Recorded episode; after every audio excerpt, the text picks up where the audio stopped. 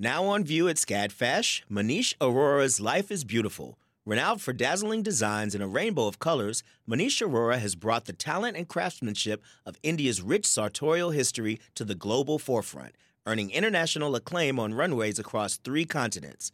Designing in India since the 1990s, Arora's glittering garments celebrate extravagant expressions of self through varied materials, techniques, and silhouettes in a triumphant union of Western and Eastern aesthetics adapted to today's multicultural society with a touch of humor. Find out more at scadfash.org. Support for WABE comes from 100 Miles, a nonprofit committed to preserving Georgia's 100 mile coast. Protecting this critical coastal ecosystem takes all of us. Watch the stories of the innovators and future leaders who help keep our coast flowing at ourgeorgiacoast.org.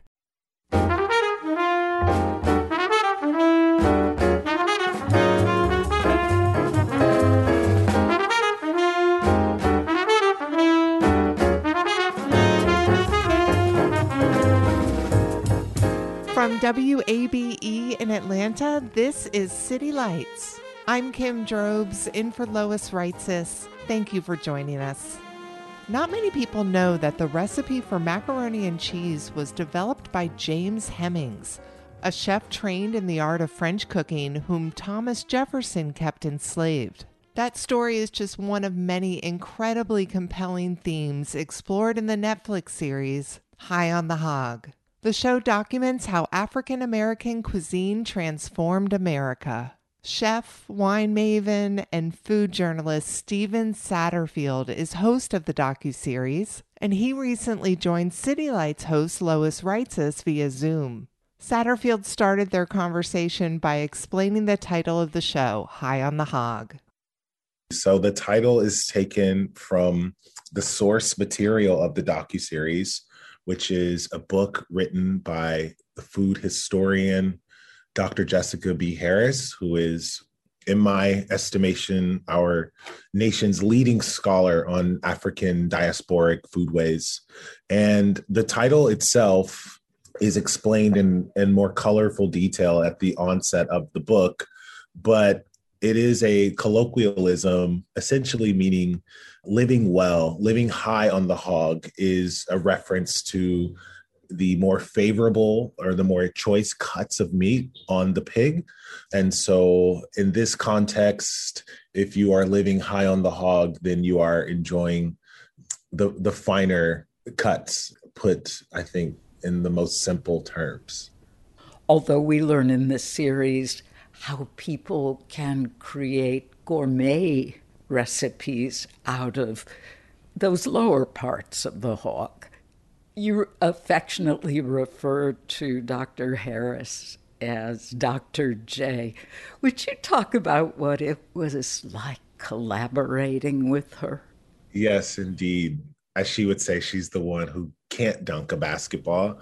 Uh, but yeah, so so Dr. J for food professionals, I think, has long been known and regarded as, as I mentioned, really one of our most treasured thinkers in the realm of African diasporic food.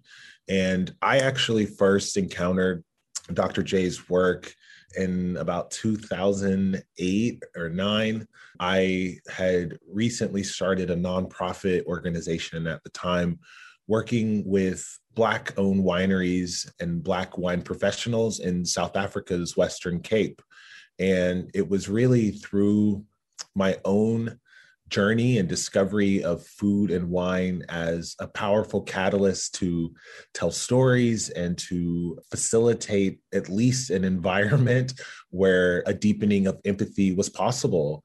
And I looked at food and wine as a way to um, not only facilitate those oftentimes difficult conversations, but as a way to explore my own identity and the the black american identity through the perspective of food which as i often say is really a, a story of migration.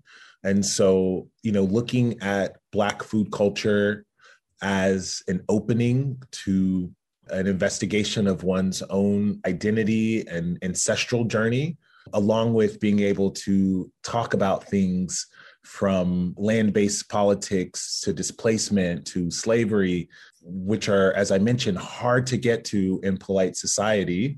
Dr. J really, for me, was the one who taught me what the realm and range of food scholarship could be and how that range far extended beyond restaurant reviews and restaurant criticism, which was for the most part the way in which at that time I understood the bounds of food journalism. Mm. Episode one focuses on your time with Dr. Harris in Benin, a small West African country that was once a major departure point for the transatlantic slave trade. It was very powerful to watch. I just feel like, you know, the experience of seeing my own likeness. Isn't it? Reflected. Isn't it? In the hair. I see our style and the garments and how we wear stuff. And in our swagger. Our swagger, our ingenuity, our resourcefulness. In the episode, you state, it's like coming home to a place I've never been. Will you elaborate on that experience for us? I think that feeling is a feeling that many, many folks have felt across time and space. And it's really a commentary on displacement. You know, as you well know, African people were forcibly removed from their homes and taken on this unimaginable and horrific voyage to a new world and miraculously managed to not just adapt but as we see throughout the docuseries thrive and contribute meaningfully to what we now call US culture. But that particular sentiment is around the the longing that displacement creates. And sometimes that longing is felt and experienced as a reverberation as an echo as a descendant. And it's a peculiar feeling because you know i grew up in atlanta. I i am a fifth generation Atlantan. And so my my roots and my identity are squarely bound in the city and yet going to west africa and having the the palpable feeling of this point of departure this point of no return i think for for me and for many who have had the experience of returning to their ancestral homeland creates uh, an intensity of emotion that's really hard to explain but very very easy to feel uh, and I think members of many diasporas, from Asian diasporas or even religious uh, diasporas, Jewish diasporas, who have all, or immigrants, um, refugees, anyone who has found themselves in a new homeland, whether the migration was planned or was forced. I really think that, you know, as I mentioned, the the sort of descendants of these voyages are bound to the homeland in ways that are are really hard to understand even for the offspring in my case. But it's really really clear and it's really palpable once we have the opportunity to make that voyage. Oh palpable is the perfect description for it stephen.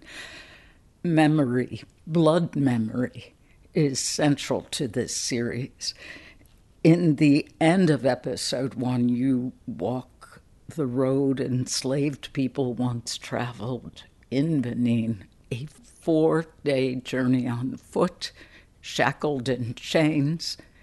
And then later, you pay homage to the people who died before being forced onto those ships. To say it was emotional is an understatement. What did you take away from that experience?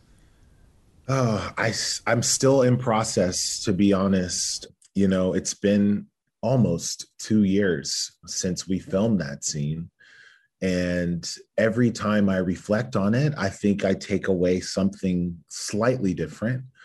But I think the most prevailing feeling is just the the intensity of emotion of really kind of absorbing this gruesome history. And in, in this context it was the the actual grounds that we were standing on which were a mass grave for those who were not fit enough to make the voyage. You know as i reflect back on on that experience i'm immensely grateful to have been a part of it i'm immensely grateful that the show was was made and that scenes like that were kept and included because it really, I think, more than you know, we could in its absence, allows people to understand the trauma, the generational lingering trauma of African descendants.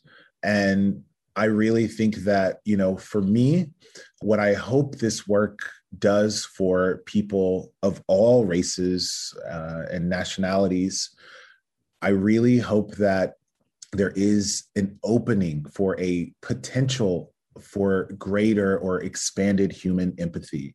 That is my greatest hope.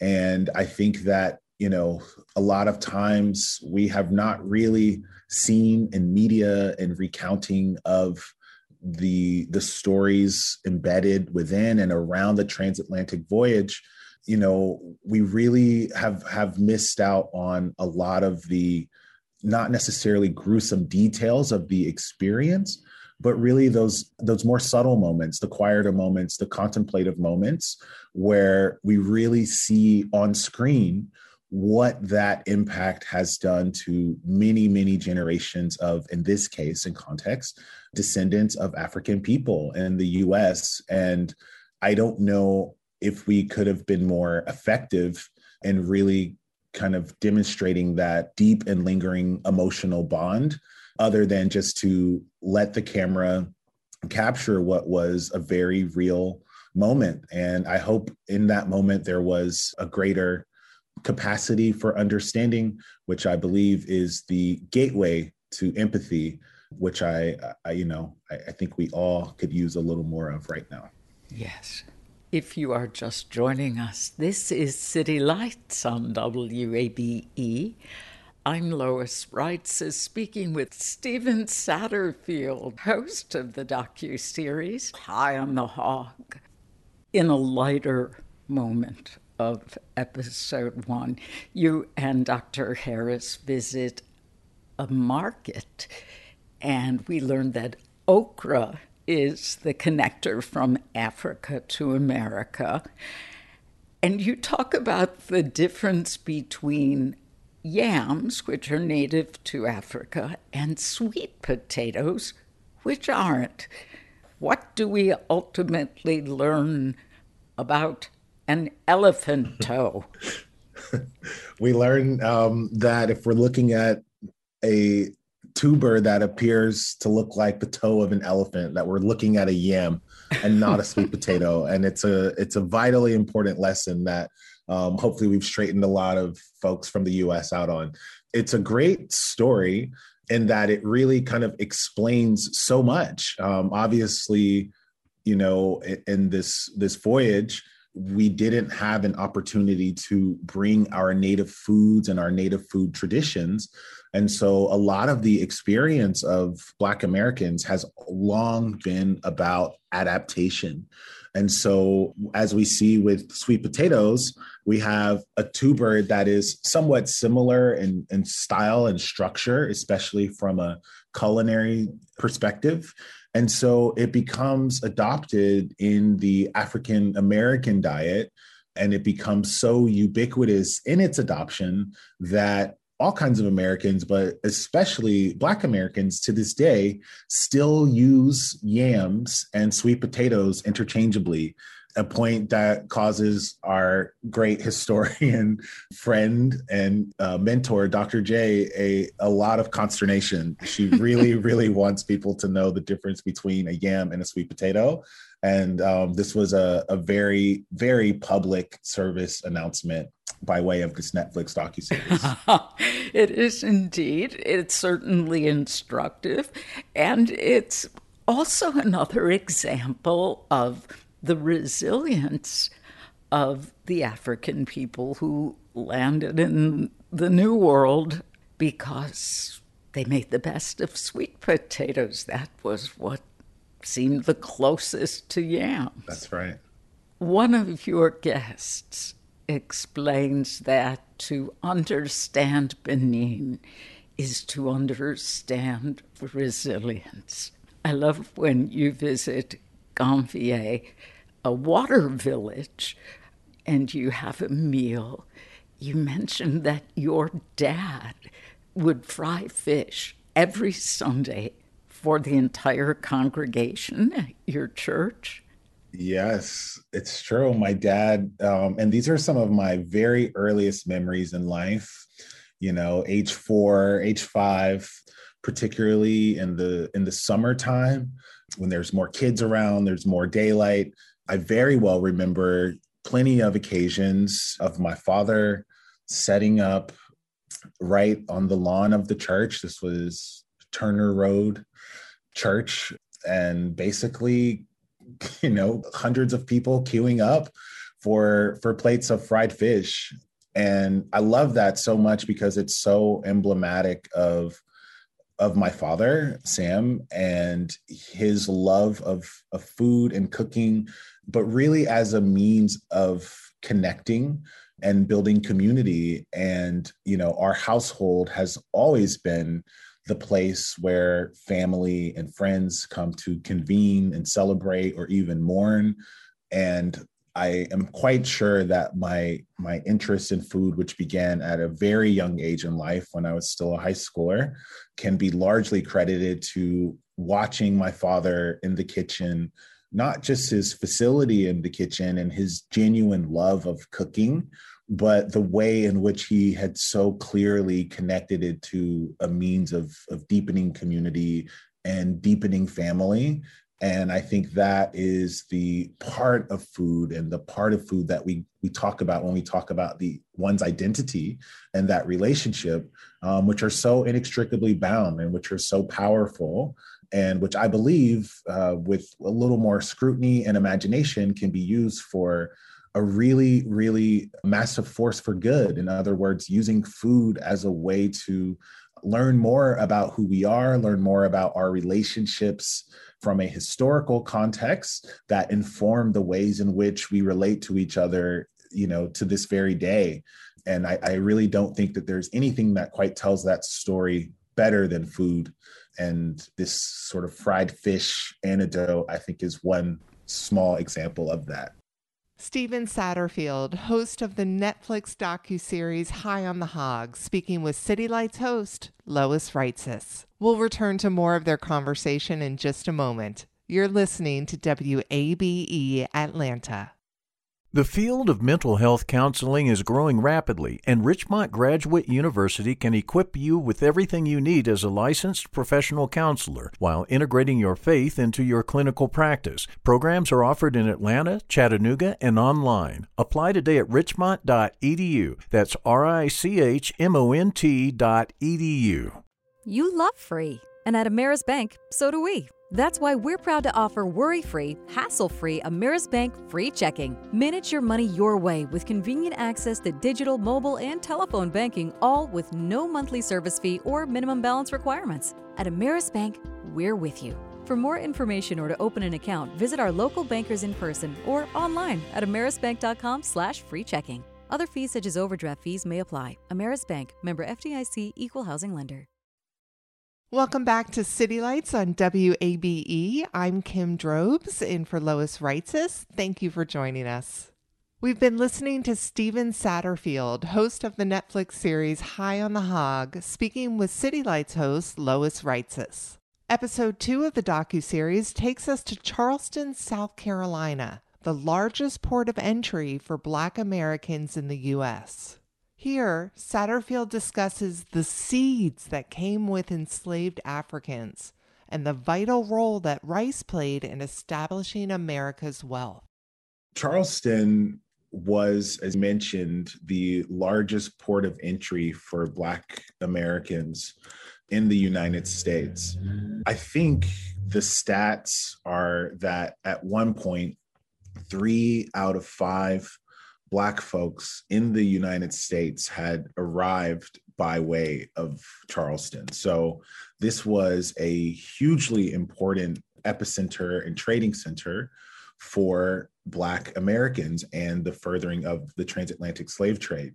The reason that this industry was booming is because of a global demand for Carolina gold rice.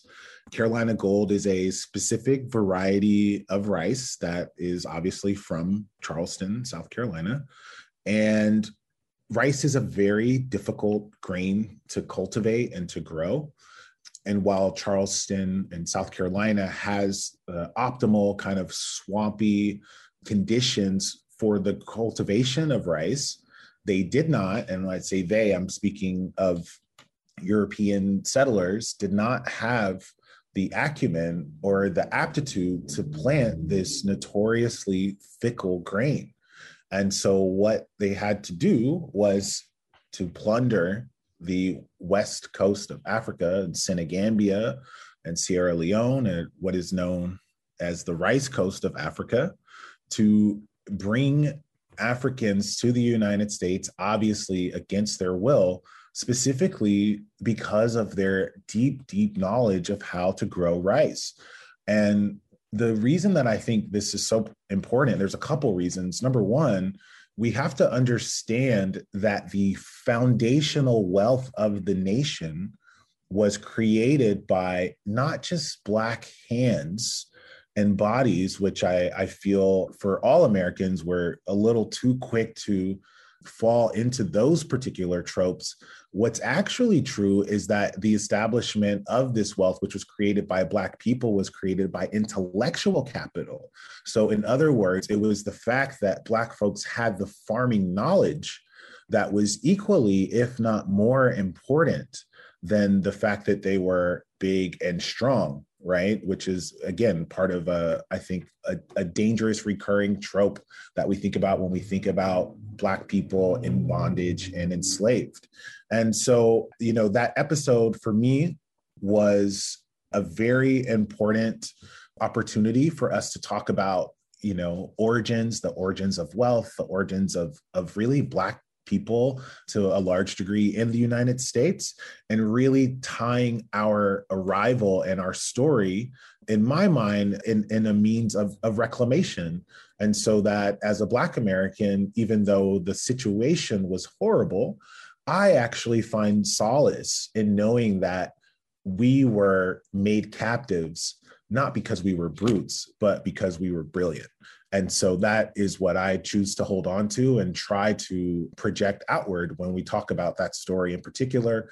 But to your original point, Charleston is a place that continues to haunt me every time I find myself there. And I'm sorry if anyone is from Charleston or has a particular affinity for it.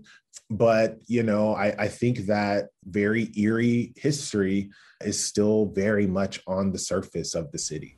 Yeah, in that episode, in episode two, during your talk with the Anson Mills founder, Glenn Roberts, you ask him specifically and earnestly about his role as a white man profiting from grains originally grown using black slave labor in a series filled with complex stories. Was that scene especially difficult to film? Um, it was complex, as you said. You know, I think that's exactly the right word because it's a question that needed to be asked. And yet it's a question that couldn't have been asked to just anyone, right? Glenn has for many years been the most vocal champion of Carolina Gold Rice, the aforementioned. And not only a champion, but really bringing it back into our lives and in our worlds in a way that, you know, we can buy it online. And so he has a unique role in this story as kind of a, a liaison between these two worlds, this modern world that we're discussing and you know, this centuries old world, which is about the origins of wealth in South Carolina and in the country more broadly. I know for a fact, because I've known Glenn for many years, that he has been a very supportive advocate for many Black chefs in the restaurant industry across the US, including some of the chefs who were featured in the program, whose relationship with Glenn preceded the filming of the show. And so I'm saying all of this because I, I really think it's important for people to do their own research about Anson Mill and, and, and Glenn Roberts because he really has been, I think, in fairness, uh, you know, a really great champion for for many Black chefs in particular. That being said, it doesn't change the underlying power dynamics in the way in which he has chosen to and continues to make a living. And you know, I'm I'm also a media entrepreneur in addition to being a journalist. I, I have a media company and a magazine. And for a long time, we were the only black print magazine focusing on food in the United States. This is Whetstone. This is Whetstone magazine and Whetstone Media. And and today, you know, we are one of a handful, but yet on an ownership level, we we still have failed to see real gains in equity from an ownership class. And the transition that we have observed in media is that the reporters or the journalists are growing more diverse because newsrooms and brands are recognizing that this need for diversity isn't a nice to have, it's essential. But again, we aren't seeing real structural change because who owns the media? It's the same folks who have always owned the media. And we see this across industries, and the same is true in rice. And so while I applaud his his efforts of mentorship and of various reparative efforts that he's made both publicly and privately, I thought it was really important for this inherent tension to be made plain because we we need honestly, especially folks who are well intentioned and open minded to sit in this complexity, to sit with this complexity as a means of really understanding what their role in this trade, in this case, rice, really is. There, there's it's not possible to be a benevolent actor even as a well-intentioned and good-natured person. And I think that reality, while complicated, can also be the beginning of more progressive, more radical action, which includes bringing more of your colleagues along as a white male who is in a position of power, right? It's bringing your colleagues along, bringing your family along, bringing those like you with similar privileges into the same kind of intellectual space. And so I find that was an opportunity for us to use that difficult question to hopefully create an opening for more important conversations, especially among folks who hold power. Yes. If you are just joining us, this is City Lights on WABE. I'm Lois Reitzes speaking with Stephen Satterfield, host of the docu-series High on the Hog. Throughout the episodes of High on the Hog, you share time with some outstanding African American chefs. I know there's not time to mention everyone, but would you talk a bit about some of the cooks we meet in the series? There are so many. I I am so uh, terrified to do this because I know I'm going to leave people out. So I'm preemptively sorry because everyone was so brilliant. I mean, I think a couple meals that stand out for me, for sure, my dear friend Gabrielle Eitienne uh, in Apex, North Carolina, who is just an unbelievable chef. Omar Tate in episode three, Philadelphia chef and poet, who is really as much of an artist, I think, as he is a chef, but an incredibly unique talent someone whose food I have really just grown to admire as much for its its taste as its sort of intellectual rigor and the and the thoughts and ideas that underlie um, so much of, of Omar's work. BJ Dennis, who is an incredible scholar and keeper of, of Gullah food traditions, someone I have the utmost respect for. I follow him on Instagram, and it's basically a digital museum, an ongoing archive of all of the incredible contributions of Gullah and, and Gullah Geechee ancestors and elders. And he is definitely a, a keeper and embodier of those traditions and those stories and legacies. And yeah, I and also a brilliant cook as well. So those are just three. I, um, I could go on about every single person who was in the show and the talent of the chefs, but apologies that I, I don't have more time and that if I tried to, I would for sure leave someone out anyway. But those are just the first three that come to my head. Well, a great start, and all the more reason for people to watch this series. I have to tell you that your approach to describing dishes was very relatable to foodies and non foodies. There is nothing snooty or exclusive in your responses to what you taste. And it made me very hungry, Stephen. I'm wondering if there was a favorite dish you tried while filming the show? Cannot say that I had a favorite, but I had a very memorable experience in episode one when we were at the home of the artist Romuald Hazoumè in Porto Novo in Benin. And Romuald, along with the help of his sisters and a number of women in the town, had spent days i mean four or five days putting together the lunch that you see displayed in episode one. And it was so incredible because what took so much time is that they had to go and find the women in the neighborhood who remembered these traditional pre-colonial dishes. And so it wasn't just that you know we we had a, a traditional meal. It's that the entire community was engaged in comparing notes and asking mothers and grandmothers. And the end result was just a stunning array of foods and flavors that were really kind of concurrently foreign, but also familiar.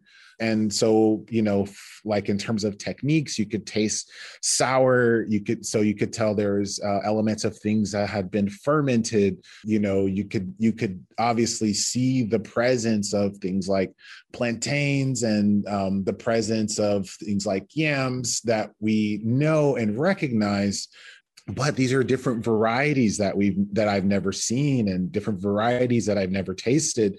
And of course the the application and the technique behind all of the dishes was just incredible. We we learn about the Dahomey women who were warriors who had millet that was ground up into little balls and fried as a kind of fast food you know as as as food to eat that was nutrient dense, that didn't take up a lot of space or weigh a lot, and could sustain these incredible women warriors. And so the whole idea of fast food, of taking food on the go, along with the array of pre colonial flavors, varieties, and techniques. It's probably one of the most memorable meals of my life. Mm. It was really incredible. Stephen Satterfield, host of the Netflix docu-series High on the Hog, speaking with City Lights host Lois Reitzes. We'll return to more of their conversation in just a moment. You're tuned to WABE Atlanta. Welcome back to City Lights on WABE. I'm Kim Drobes, in for Lois Reitzes. Thanks for listening. Today, we've been hearing from Stephen Satterfield, the host of the Netflix series High on the Hog, speaking with City Lights host Lois Reitzes. Episode 3 of the docu-series takes us to Philadelphia, where we learn the amazing history of both Washington and Jefferson's enslaved chefs, Hercules Posey and James Hemings. Here, Satterfield shares what Hemings' brother Peter had to do in order to get James to finally be granted his freedom. This is a story that is, I think, for a lot of people, one of the biggest revelations of the entire series. So, James Hemings was essentially the first celebrity chef in the US, I think it's fair to say. He was Thomas Jefferson's enslaved chef who was born in Virginia, but he actually went to France to learn how to become a professional cook which sounds great until you realize that again he was born enslaved. And so all of the skills that he developed uh, were not for his own artistic expressions but you know because he was enslaved and he served you know one of the the forefathers of the of the United States, uh, Thomas Jefferson, a famous Francophile and foodie. It, it, it should be said. So this was, um, in my view, really just an incredibly self-serving thing to have your your chef sent to Paris to come back um, so that you know they can cook uh, whatever they'd like to for you, but.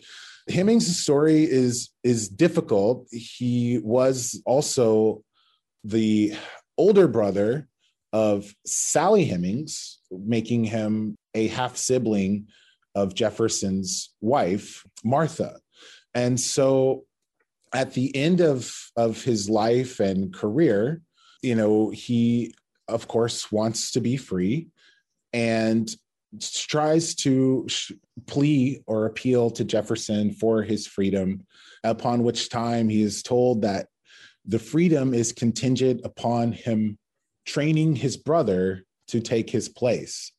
And obviously, that was a put mildly difficult, if not impossible, decision. And we don't know all of the details around the ending of James Hemings' life, but we do know, or it is said, that he died by suicide shortly after returning to Monticello at the very end of his life. So it's there's a lot going on with the story, especially you know from the Hemings perspective, and we know that that Martha Jefferson was for a long time widely credited with many of the recipes and dishes that we now know were actually James Hemings' recipes.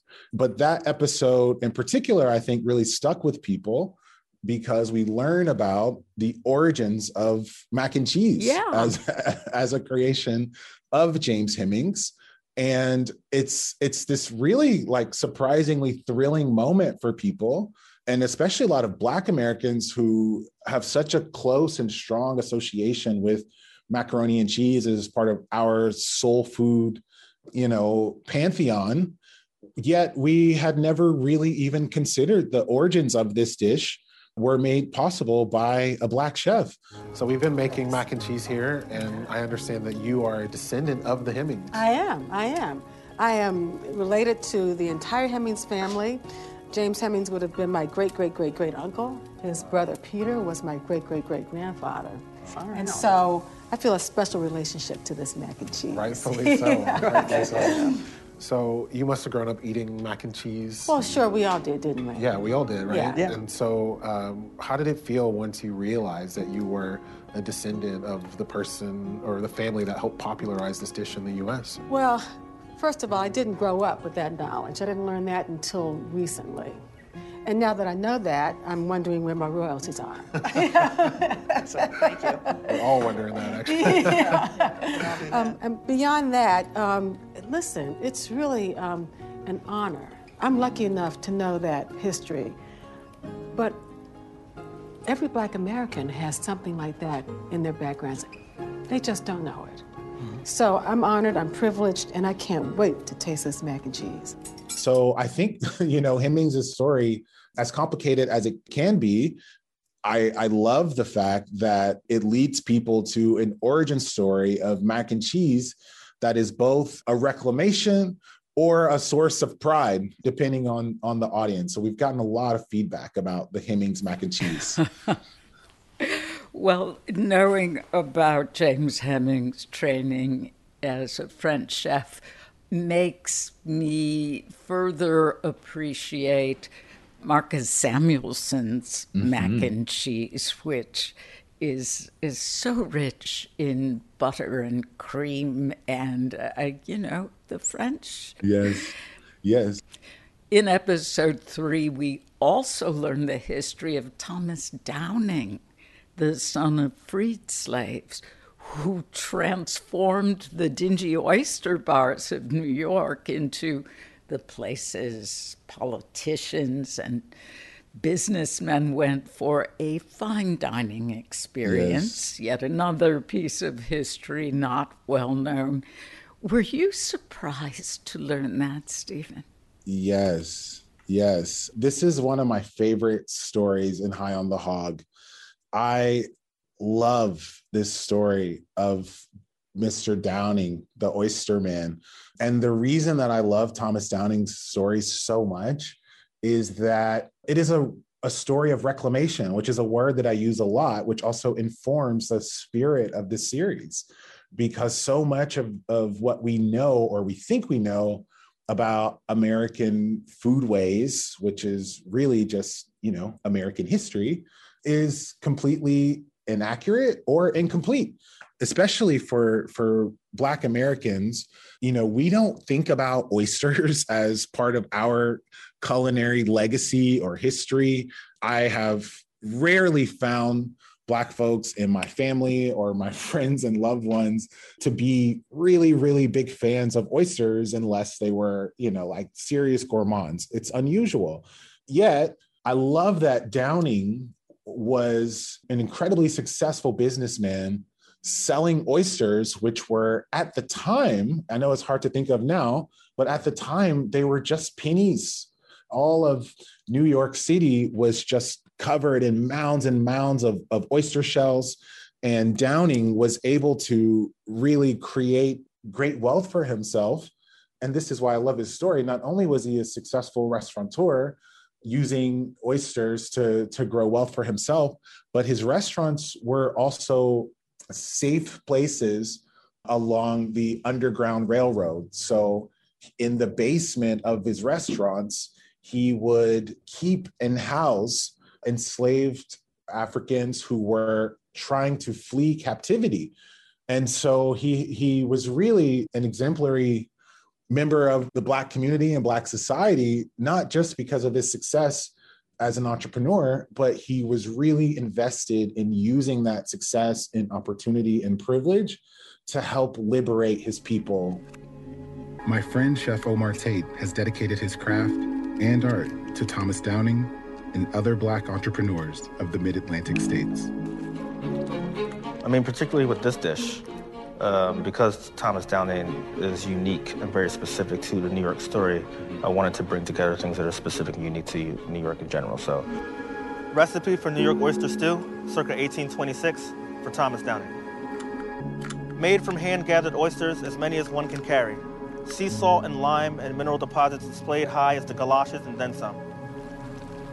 Cook time, several moons. Add cream and allow it to reduce. Reduce it till there's nothing but brown, rich, and plenty. Until it reduces and it's no longer white. Until it reduces your suffering. Until it reduces the time between when you last saw your wife, children, mother. Reduce it down, slow, patient. Pro tip watch carefully. Cream rises and spills over. Serve hot immediately.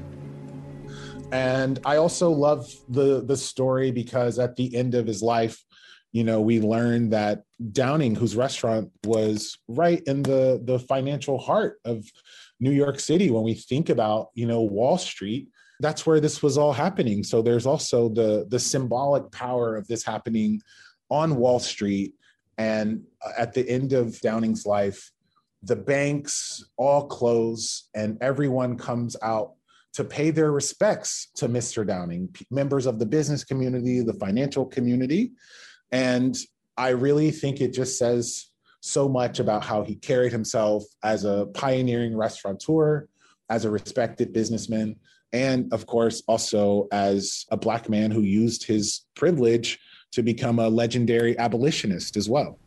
I think he's worthy of a series. I would agree with you. Netflix, if you're listening. well, you should have some clout with them. yeah, a dramatized series. How are you at acting? Um, I don't know, actually. I've never tried it. There you go. Something to practice for. If you are just joining us, this is City Lights on WABE. I'm Lois Reitzes speaking with Stephen Satterfield, host of the docu-series High on the Hog. Episode 4 brings the series to a conclusion in Texas, where, aside from exploring the history of Juneteenth and barbecue and black cowboys, you travel to a rodeo and give us a laugh out loud moment reacting to the bull riders. Would you describe more about that? Yes, gosh, what to say? I mean, it was my first rodeo, literally. Um, and I was really, um, I mean, I don't know if listeners have been to a rodeo, then I think people will attest, but it's so much more intense and aggressive in real life than what you see on the movies.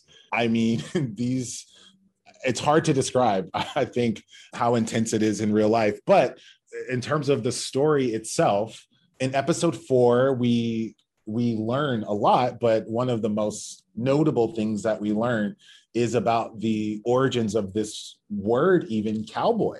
And we learned that actually, because of a growing demand for beef in the United States, that they needed cattle hands in Texas to rear the steer, to rear the cattle. And so this became one of the very few jobs in the country for Black folks at the time and really became such a prominent part of, of Black culture and labor in Texas that at one point, almost half of the, the cowboys, between a quarter to a half, were actually Black. And we learned that in the language of the word cowboy and the, the image and likeness and the notion of cowboy, which has been presented to us through the mythology of John Wayne, was actually once a derogatory word emphasis on on boy. So demeaning a demeaning name to call a black man you know black men as the boys who handled the cows or the cattle is actually you know derivative of a term and occupation that uh, not only wasn't prestigious but was really looked down upon and so when we see the stories of the hollywoodification if you will of cowboys and uh, again as personified by john wayne there's a really, I think, important thing happening there that's easy to miss without scrutiny. And that thing is about a historical erasure in the same way that a lot of Black Americans still today don't think that oysters are for us or, or that we have no relationship to oysters. That's just simply historically inaccurate. And so, it, it, while it may feel like a novelty to see a Black person riding a bull or the notion of, of Black cowboys feels esoteric or even avant garde, the truth is, this is a really big part of our history and identity in Texas. And another example of how Black ingenuity and labor really helped grow the wealth of the country.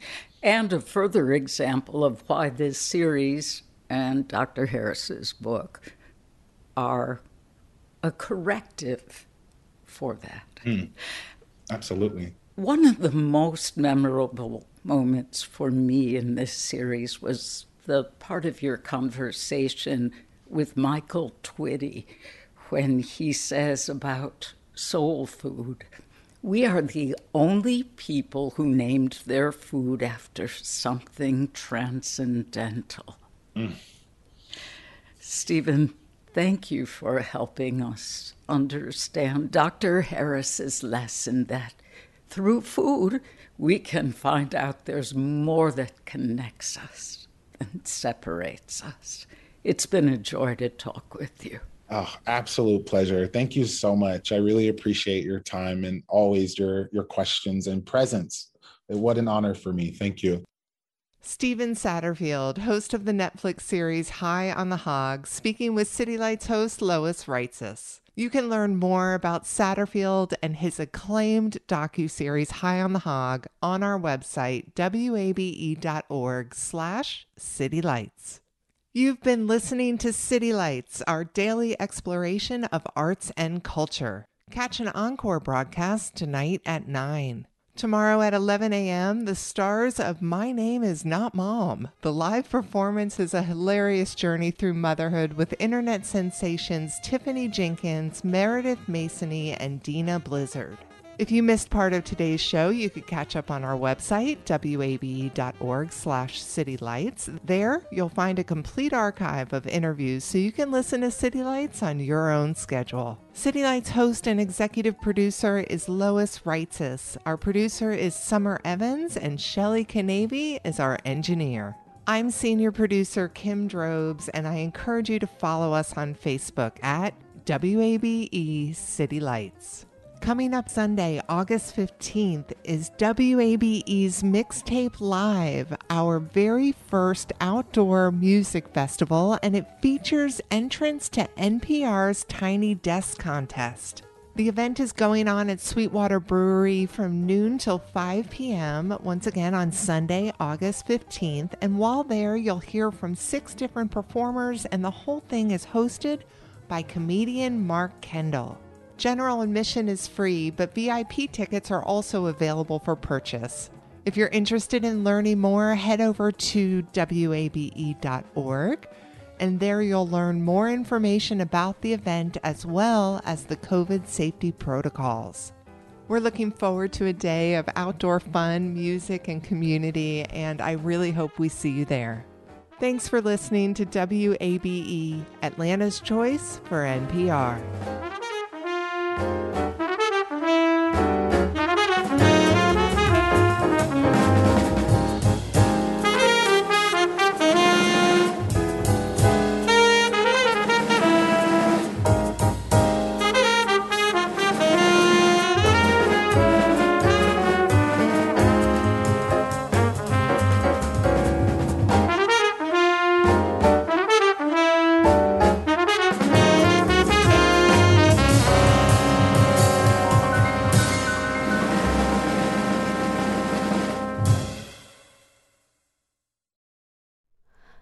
Hi, it's Terry Gross, the host of Fresh Air. We bring you in depth, long form interviews with actors, directors, musicians, authors, journalists, and more. Listen to our Peabody Award winning Fresh Air podcast from WHYY and NPR.